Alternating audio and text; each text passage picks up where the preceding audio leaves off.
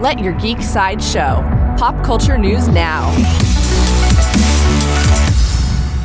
Oh, and then the other one is Hi, this is Andrew, and here are your pop culture headlines. New from Nintendo. Nintendo has officially shared the name of their upcoming sequel to their popular video game, The Legend of Zelda Breath of the Wild.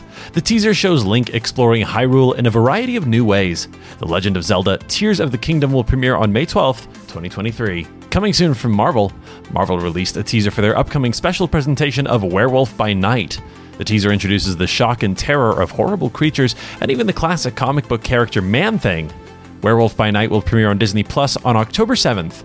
New from Star Wars. Star Wars shared a new trailer for their upcoming series Tales of the Jedi. The six original shorts will tell the story of Ahsoka Tano and Jedi Master Dooku before he became a Sith. Tales of the Jedi will premiere on Disney Plus on October 26th.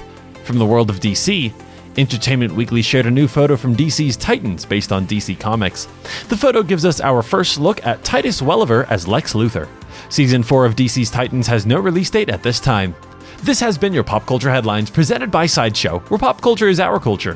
For a closer look at The Legend of Zelda, Tears of the Kingdom, or any more ad free pop culture news and content, go to sideshow.com forward slash geek. Thanks for listening, and don't forget to let your geek side show.